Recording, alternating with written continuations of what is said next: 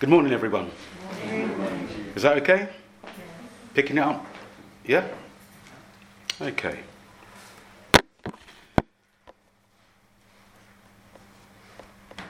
The scriptures reminds us that we don't know what a day may bring forth. And as we've just heard of the passing of our dear neighbour,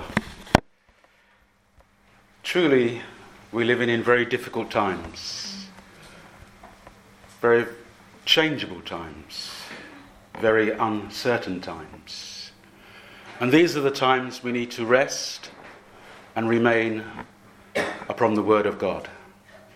Because it's the Word of God that's able to uphold us, able to keep us, able to preserve us. So this morning as we come to hear and to receive God's Word, let's be attentive. Because God is a speaking God, and He always has something to say to us, for us, so that we might be upheld, so that we might be encouraged. Are you ready to receive what God has to say this morning? Amen. Last week, our Pastor Paul spoke on the topic of love. He spoke about the love of our Father, revealed, declared, and manifested in our Lord and Saviour. And throughout the week, through our time of prayer, we've prayed regarding this topic of love. Each day we took a different facet of love and how we ought to love. And you won't be surprised to know that this morning I'm going to continue on that theme of love. Because it's very important. Because I believe that if we receive these messages at the beginning of this year, it will be foundational to each one of us as people and as a church. That as we proceed into the year, what we received in this month of January through the messages will be for our benefit, will be for our encouragement. This is the foundation of who we are and what we will do. So let's receive the Word of God. He speaks to each one of us. And if we have ears to hear, let's hear what the Spirit will say to the church. Amen. Amen. As we begin, I'd like to ask you a question, just to see if you're awakened with me. My question is, what is the greatest commandment?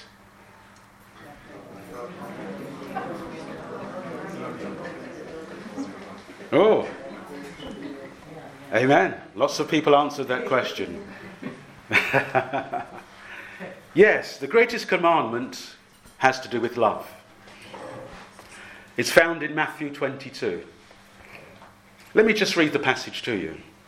This will be the focus of what we're going to be doing today. The greatest commandment.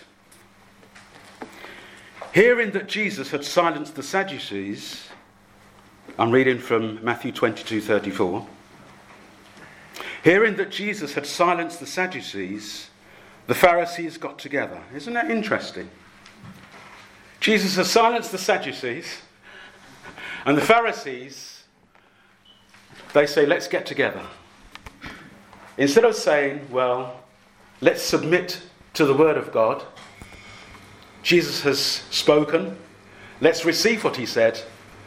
They got together to oppose Jesus. And they continually did that. They continually opposed Jesus. They got together. And one of them, an expert in the law, tested Him with this question. Teacher, which is the greatest commandment in the law? Jesus replied, love the Lord your God with all your heart, with all your soul, and with all your mind. This is the first and greatest commandment. And the second is like it. Love your neighbour as yourself. All the law and all the prophets hang on these two commandments. Yes, Jesus was answered this very question by a Pharisee who was considered to be an expert in the law. Interesting, they were experts in the law, but they had no regard for Jesus. That's possible. It's possible to have a great regard to God's commandments and have no regard for God. It's possible. Possible to be expert in what the Bible teaches, but it never influences my life. Never does anything for me. But I know the Bible very well. There are people like that. They know the Bible very well, but it has no effect on their lifestyle. So this Pharisee was an expert in the law.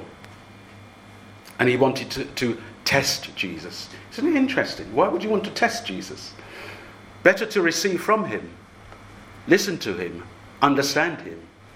Why would you want to test Jesus? Anyway, Jesus answered by saying, "Love the Lord your God with all your heart, and with all your soul, and with all your mind. This is the first and greatest, and therefore the most important commandment. And the second is like it. Love your neighbour as yourself." Indeed, John tells us in his first epistle, 1 John 4:19-21, we love because he first loved us. Our love is a response to his love. Unless he loved us, we wouldn't know how to love. If anyone says, "I love God," yet hates his brother, hates his sister, he is a liar. Very strong word. For anyone who does not love his brother, his sister, whom he has seen, cannot love God, whom he has not seen. And he, that is God, has given us this command: whoever loves God must also love his brother, love his sister.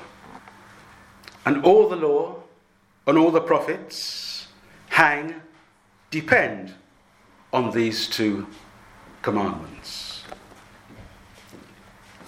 All the Old Testament scriptures, from Genesis to Malachi, all of God's commandments are described and depend on these two commandments. And as for us, all of scripture, from Matthew to Revelation, hang and depend on these two commandments. Love the Lord your God with everything that you have. That's what it means. Your heart, soul and mind. That means with everything that you have. Love God and love your neighbour as yourself.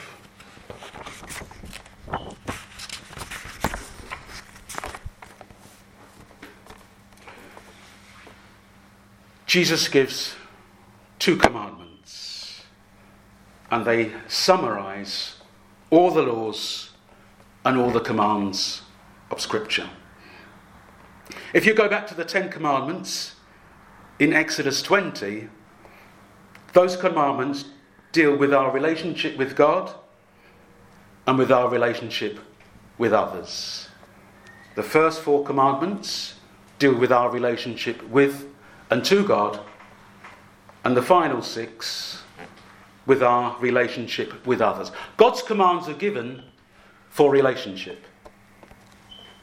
There's no other purpose of God giving us commands but that we might know how to relate and live with him, and how we ought to live and relate with each other. God doesn't give commands for the sake of giving commands. God doesn't give commands because he wants to spoil our fun or to dictate to us. God gives commands because he wants us to relate properly. That's the purpose of his commandments. God's commands flow from his love. That's the purpose. That's the source of all his commandments, because of his love. In other words, his commands are for our benefit, not for his. Without a right relationship with God, our relationship with others will not be right either. I cannot relate properly to you if I'm not rightly related to God. I may try, but if I'm not relating properly to God, then there's something wrong with me. And if there's something wrong with me, I can't relate to you properly. So first of all, I must rightly relate with God before I can be rightly related to you. And oftentimes, that's our problem. We try and get on with people, we try and have good relationships with people without having a good relationship with God. And without that, first of all, we can never relate properly with one another.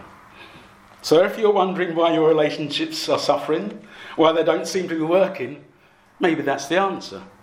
Maybe it's because you're not rightly related to God and with God. We always have to get first things first, and the other things will flow from that. Amen? The cause of many of the world's problems is due to the fact that people aren't rightly related to and with God.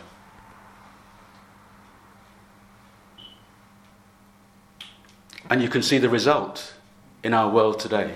The chaos, the uncertainty, the hate, all manner of poor relationships. People struggle to relate one with another, not knowing that unless they are rightly related to and with God, they will never succeed. So let's take that to heart this morning.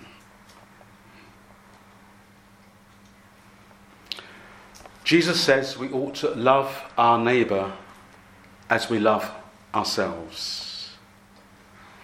And we will never be able to love our neighbour as ourselves if we first of all do not love God with all of our heart, with all of our soul, and with all of our mind.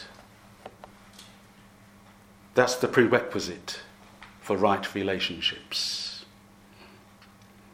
All of our best efforts toward peace and reconciliation will fail as long as we are living in rebellion against God.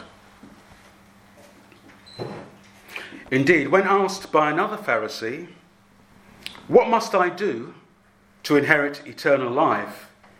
Jesus answered that it's by keeping these two commandments.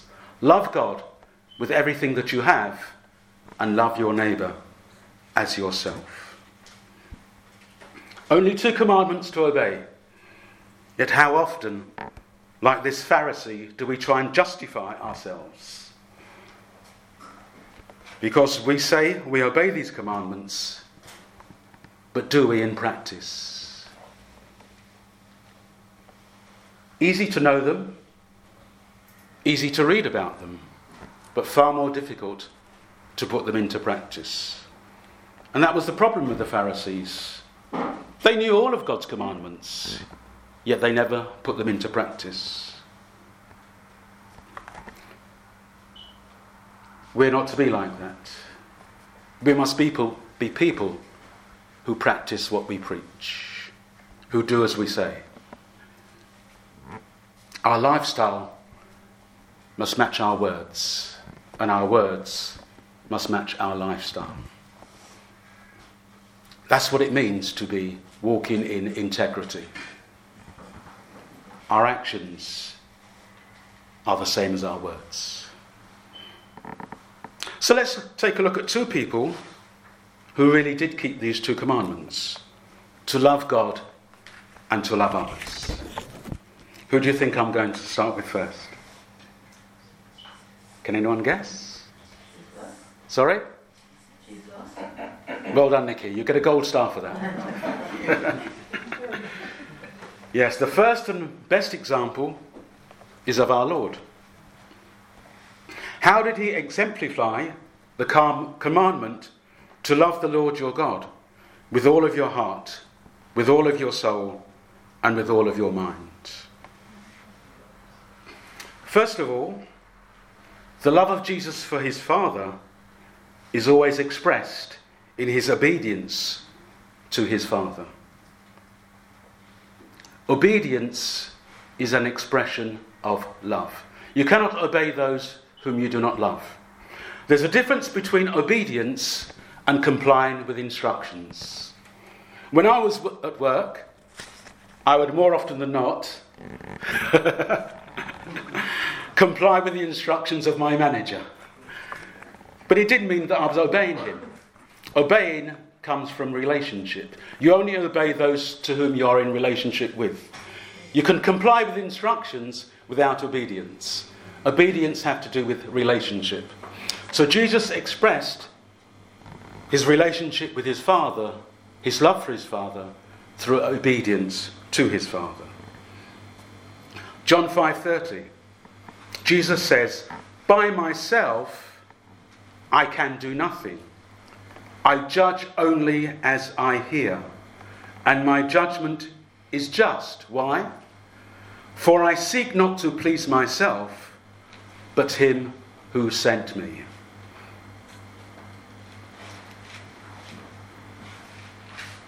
Jesus said he sought only to please his Father. His obedience stemmed from his motivation to please his Father. Obedience isn't tick boxes. We have got a list of do's and don'ts, and each time I do or don't, I tick the box. That's not obedience. That's not love. That's tick boxing. Obedience comes from a desire to please my Father, and I cannot obey my Father unless that is my motivation. I'll fail otherwise. I'll struggle to obey if I don't seek to please my Father. That must be my motivation. John 8:29, Jesus says, "The one who sent me is with me. He has not left me alone." Why? "For I always do what pleases him." That was his motivation. That was the bottom line. He did always those things that pleased his Father. And we have to be the same. No use going through the Bible, reading all the commandments, the laws, and struggling to obey them, unless first I'm living in right relationship with my Father and I'm seeking to please my Father. That's the bottom line.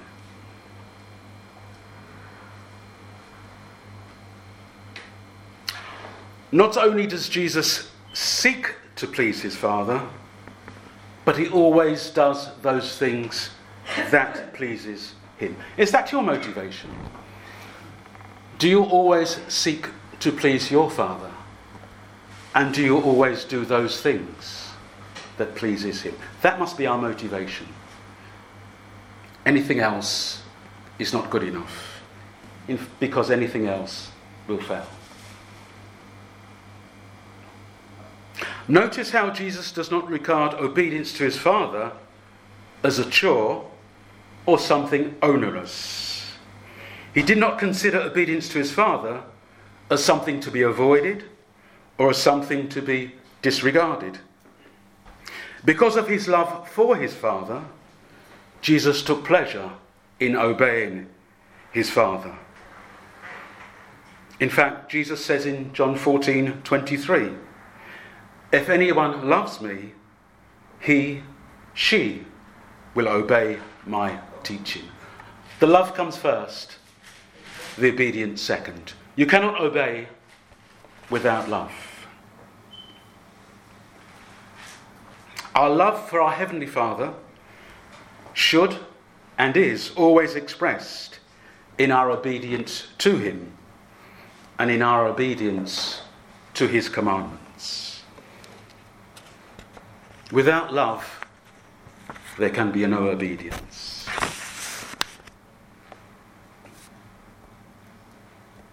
Secondly, the love of Jesus for his Father is always expressed in his devotion to his Father's will. You know that well-known scripture, Matthew 26:39.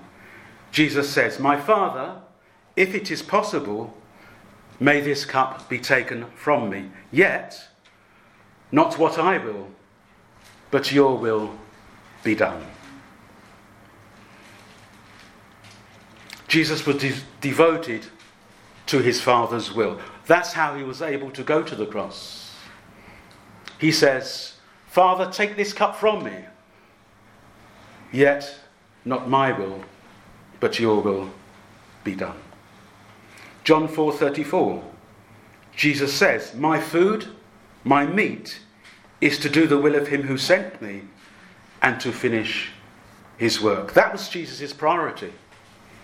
That's why he calls it meat and food. It's that which sustained him, that which he lived for, that which he lived by, to do the will of the Father, of the one who sent me.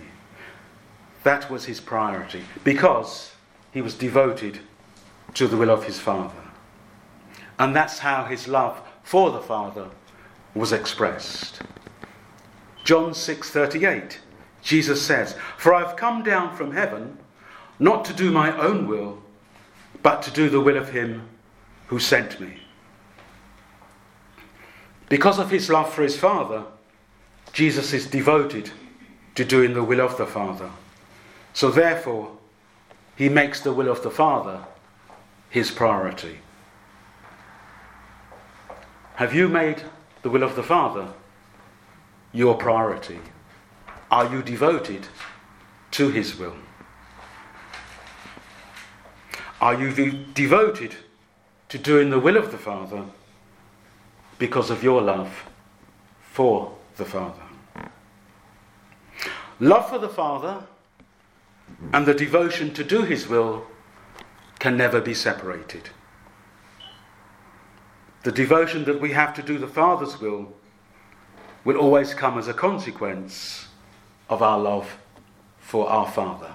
They can't be separated. One necessarily follows the other. If I'm devoted to do his will, I will do his will, because I love him. 1 John 4:9. We love him because he first loved us. Even the psalmist says, Psalm 73:25, whom have I in heaven but you? And on earth there is nothing I desire besides you. Can you say the same? What a marvellous thing to say.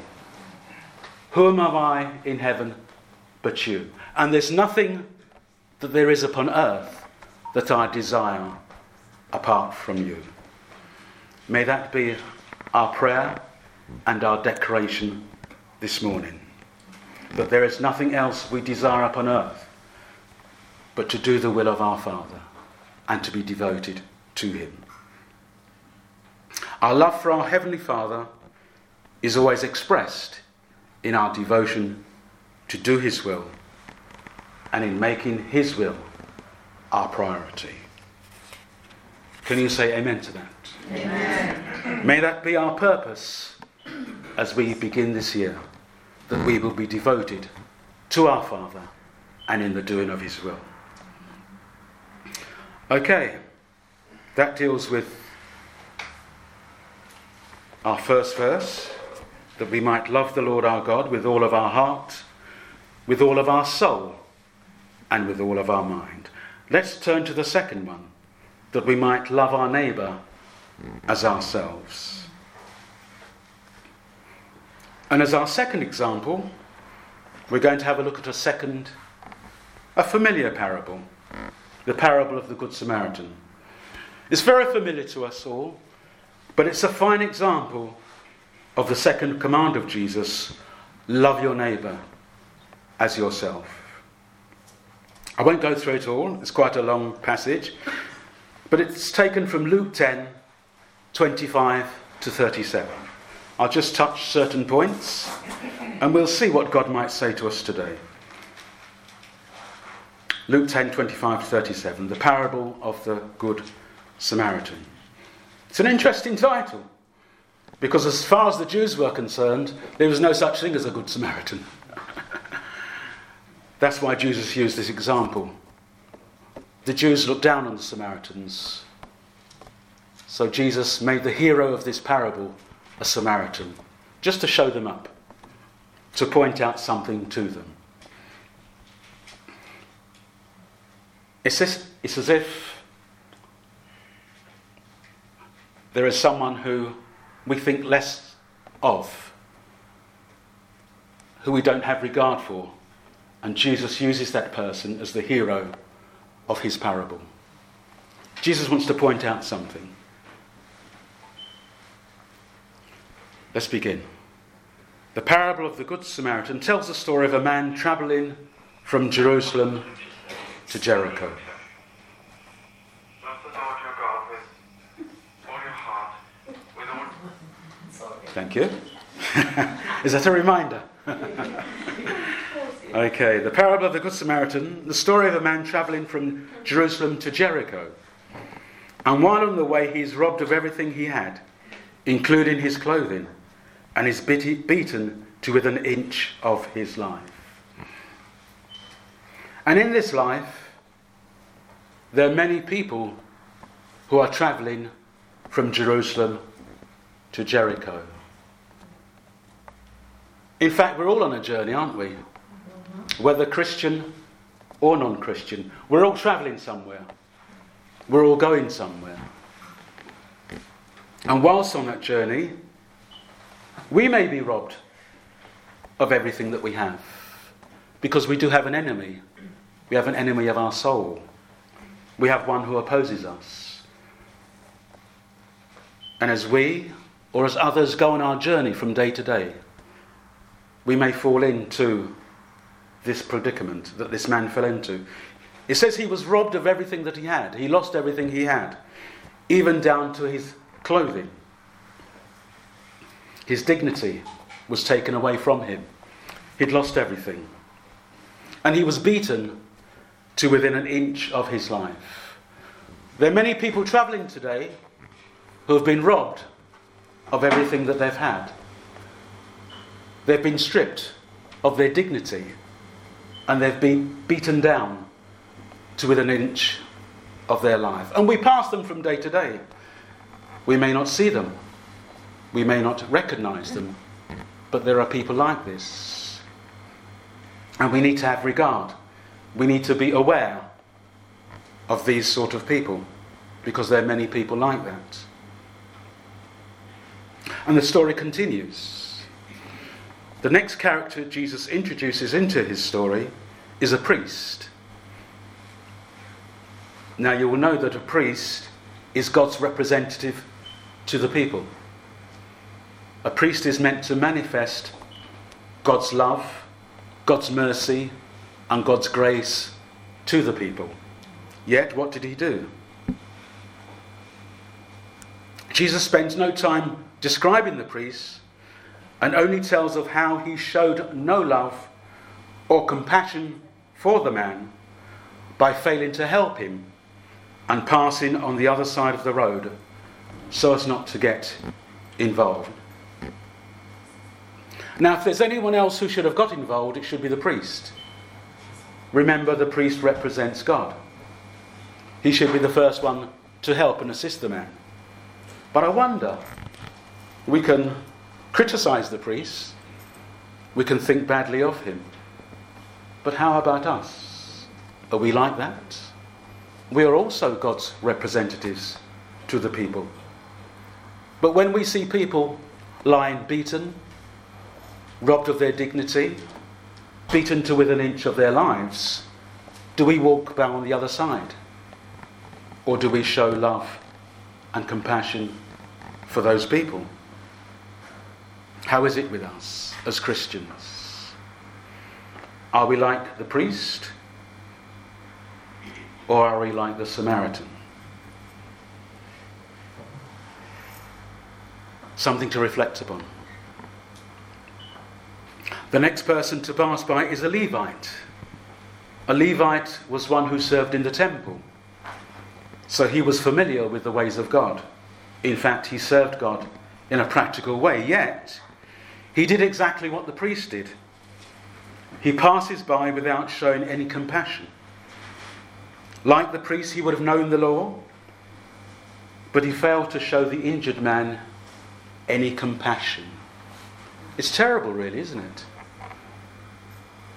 It's easy to know God's laws, God's ways, to serve in the church, whether as a leader or in practical ways, and yet be without love and compassion. How can that be? It shouldn't be, should it? If I'm a leader in the church, if I serve in the church, if I'm a Christian, I should be able to show love and compassion to those who are in need and not pass by on the other side. So let's take heart.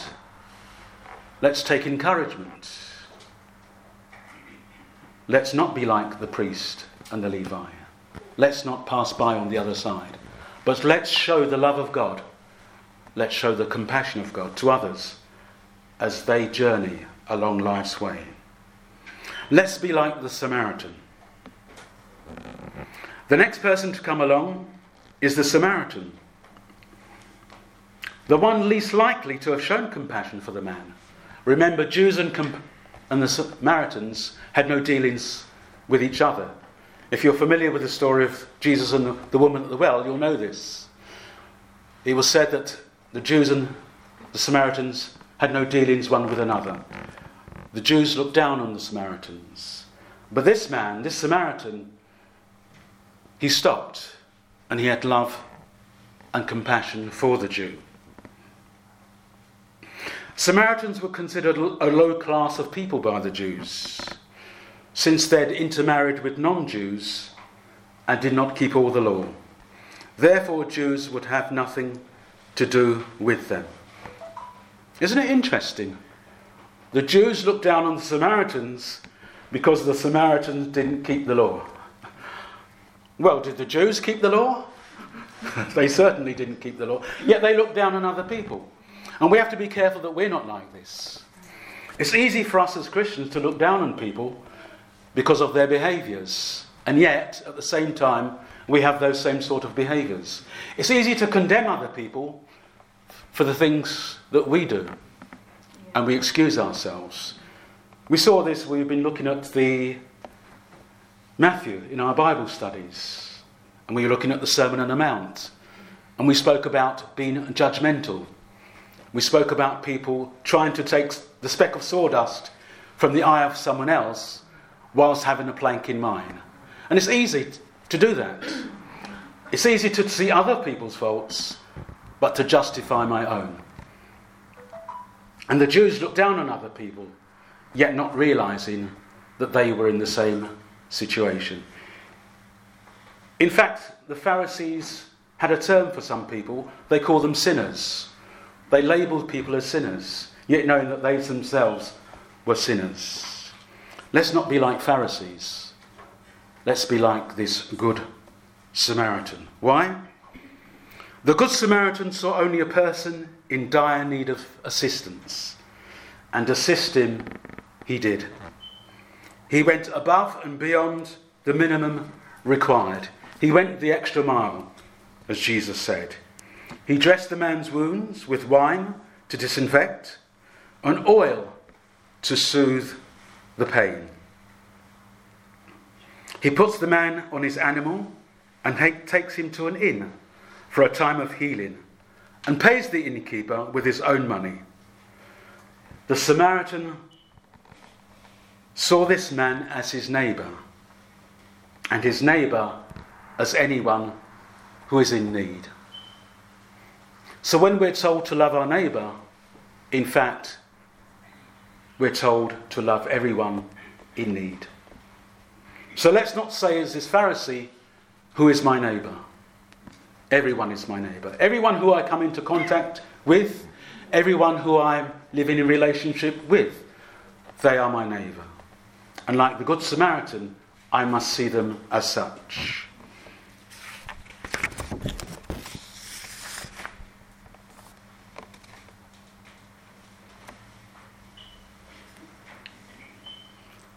By ending the encounter in this manner, Jesus is telling us to follow the example of the Good Samaritan in our conduct. We must show compassion and love to those we encounter in our everyday activities. We are to love others regardless of their race or religion.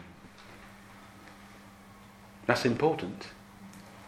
We don't make judgments about people and those we help according to their race, according to their religion, according to how we feel about them, according to whether we think they deserve our help.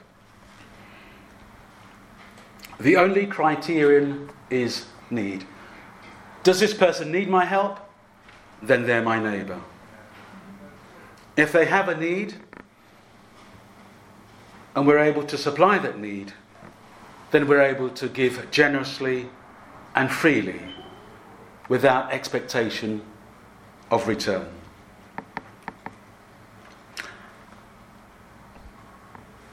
So these are two important lessons to be learned from the parable of the Good Samaritan. First of all, we are to set aside our prejudices and show our love and compassion to others, not being judgmental. If there is a need, let's supply that need. And our neighbour is anyone we encounter. We are all made in the image of God, and we are to love everyone, just as Jesus has taught us to love. Can you say amen to that? Amen. Amen. So let's go back to the beginning. The greatest commandment. Matthew 22:37. Love the Lord your God with all of your heart, with all of your soul, with all of your mind, with everything that you have. That means obedience of Jesus as we seek to please our Father, and devotion to Jesus as we seek to do the Father's will. And remember, we said obedience is a function of relationship. We can only obey our Father if we are living in right relationship with our Father. Obedience and devotion naturally flow from the love of our Father. And Matthew 22:39, we must love our neighbour as ourselves. We must have the same love and compassion that the Good Samaritan expressed. He loved freely and he loved generously. And at the end of that passage of the Good Samaritan, Jesus gave this instruction in Luke 10:37. Jesus says, "Go and do likewise." Amen. Amen. God bless you all. Amen.